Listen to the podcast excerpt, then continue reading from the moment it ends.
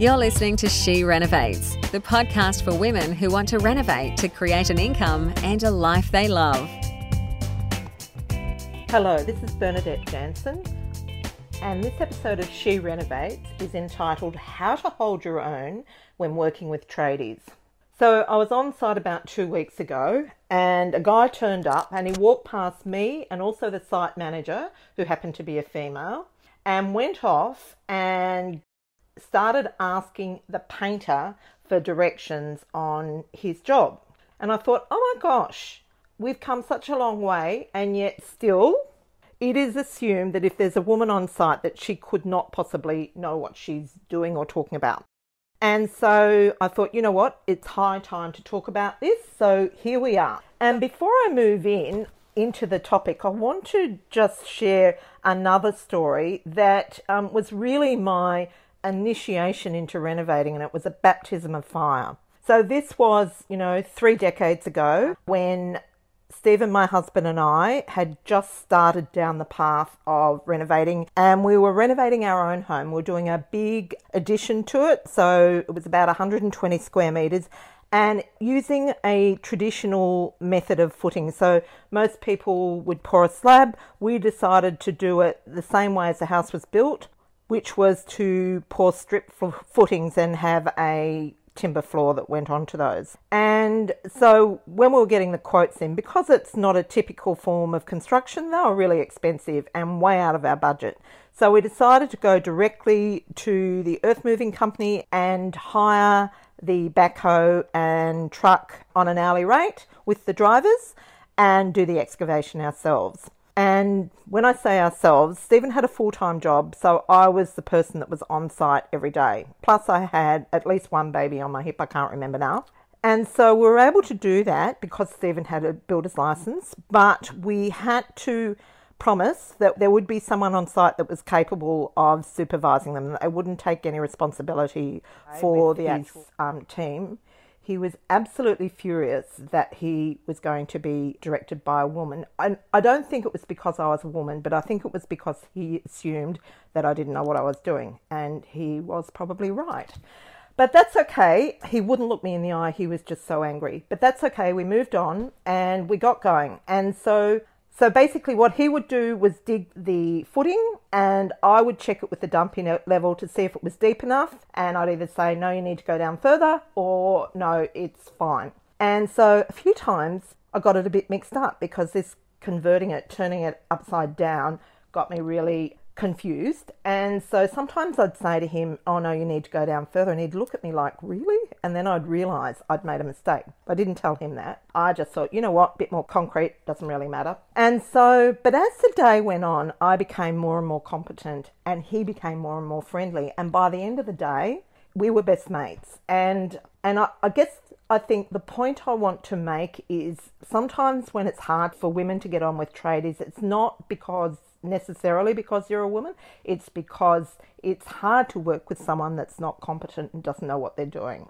And so sometimes they are just arrogant so and so's, and that's fine. You choose not to work with those. But you really do need to work well with tradesmen because they are your ticket to the results that you want. And so that's what this episode is about. I'm going to give you some really practical tips to if you are you feel daunted by the prospect of working in a very male dominated industry that will help you. Now the first one is to work on your mindset. It's a bit like the carpet layer turning up and assuming that the manager would be male. We need to not assume that we're going to get a hard time from the trades. So be positive about working with your trades and when you're communicating with them and the other thing is to work on your confidence. So often we undermine ourselves because we lack confidence and we sound like bumbling idiots. But really, what all there is to do is to really just tell yourself that you can do this, you are competent, and even if you're not, your skills will grow. And that is the first step to actually, you know, being able to have a good relationship with your tradesmen. So the second step is to have a process for selecting trades and getting quotes. I cannot stress this enough. This is such an important part of the renovation journey. And so when I say have a process, so you have a process for actually seeking the information. I will do a full episode on this at some stage, but basically making sure that you've got well resolved scopes of work. For those of you who don't know what a scope of work is, it's sort of a wish list of things that you want the trades to do. And in those um, scopes of work, you set down the rules for working on your site. So basically, you're making sure that they do good work that meets the National Construction Codes, they meet with the work health and safety laws, that they're properly insured and they're properly licensed, and also that they all quote on the same list of work. So when you are getting quotes, you're comparing apples with apples. But I guess the most important part of the process is firstly letting them know that you're getting multiple quotes and that your quoting process is very professional. And so they know that you're not going to have the wool pulled over your eyes. You're really um, quite switched on with how you're doing this. And also making sure that you do adequate reference checks. One thing I would say is you're in the fortunate position that you don't have to work with people you don't like. So, in your tendering process, you get the opportunity to weed out the people that have attitude issues or you just don't like working with them, then you don't have to. So, weed them out straight away. Occasionally, you'll have a trade quoting on a job and they'll be huffing and puffing, and um, I think the word is catastrophizing and it drives me crazy because you know that you're being conditioned for a, you know, a fat quote, basically.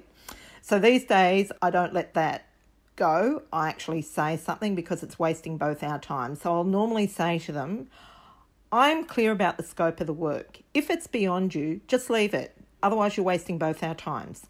And you'll find you'll have one or two things. They'll get shirty and leave, or they'll pull their heads in and, and get on with the job. So, my next point is to be as organised as possible, super organised, and your trades will love you for it. So, this relates to every aspect of the renovation from the planning stage to the tendering stage in terms of your documentation and your process to awarding the contracts. So making sure everything's in writing and it's really clear and easy to understand to the program or you know the scheduling of the works and ordering of materials and so on. Coordinating the trades so they're not working on top of one another all these things make for a good working relationship. So, you know, for example, if you bring your tradesman in too early, say you, you know, bring your plumber in for second fix before the project is completely ready, then you're just wasting their time. And so, getting a grip of the program and being organised and efficient will save them time and it will save you angst and it will preserve your relationship because no tradesman wants to charge a variation. Well, I'm sure some do, but in those situations, they don't want to be charging you, but they also don't want to be standing around doing nothing when they could have been on another job just because you weren't organised enough to keep. So, the other thing is that you need to be efficient at making decisions. The trades will ask you to make a lot of decisions, like every day there will be a lot of decisions to make. And if you're not able to make them in a timely manner, it just really messes up the whole process. So if you're struggling with making the decisions, then get some help. So you might need a, a colour consultant, a designer, a building designer, or you might even need an architect, but someone to help you with making those decisions so you're not holding the whole process up while you're labouring over sample pots or whatever. So the next uh, point is to learn the lingo.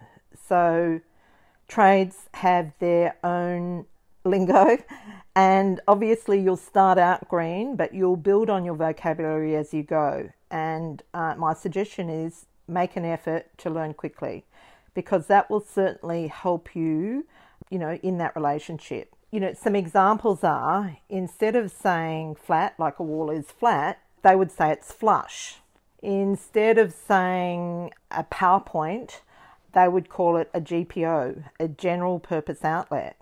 And they won't measure in centimetres, they'll measure in millimetres. So a wall won't be 2.7 metres high, it will be 2700 millimetres. It's a really little thing, but it's like when you join any community, you learn the language of the community so that you belong. And my last point is to look after your trades. So, a competent, reliable trade team is your ticket to success. So, you want to make sure that they're happy to come to your project, and the way you do that is by looking after them. And 101 is pay them on time. So, don't have them string them out for payment. Uh, as soon as the job is completed to a satisfactory level, um, you need to pay your trades in line with the terms of the contract. So, obviously, picking up the occasional coffee on the way to site is a great idea. Generally speaking, the trades look after themselves in terms of food and drink, but it's a good idea to have some bottles of water on site for anyone that does turn up. When it's a stinking hot day, they'll go through lots of it. So it's just nice to, I guess, uh, be a bit hospitable. I think that's the word. And the last thing is to lend a hand when it's needed. So, particularly, you know, if you've got guys or trades working solo, often sometimes jobs are hard to do with just one person and if they don't have a an apprentice or a labourer you know for instance we have a plumber who's a, a one-man show um, installing a vanity single-handed can sometimes be challenging because they're a bulky piece of equipment and I will always say, when you're putting that in, I'll make sure I'm here to give you a hand. It's not hard and it just makes a big difference. Okay, so love to hear what your tips are on working with trades. Uh, but that's it for this episode. In the next couple of weeks, we're going to be publishing a mini podcast series. So it's called 14 Days to a New Bathroom. And what it will be 14 short episodes on the different aspects of renovating a bathroom from the beginning, the concept, the planning stage, uh, going through your material selections, working with trades, and then the execution of the renovation. So, if you have a bathroom renovation in your plan for 2019, this will be a good one for you. So, keep an eye out for it. And then lastly, I want to ask you a favour. So if you've been enjoying this podcast, what I'd love you to do is to go over to iTunes and leave a review so that we can spread the word and share the love. And for that, I would be very grateful. So that's it for today. Thank you, and I'll see you same place next week.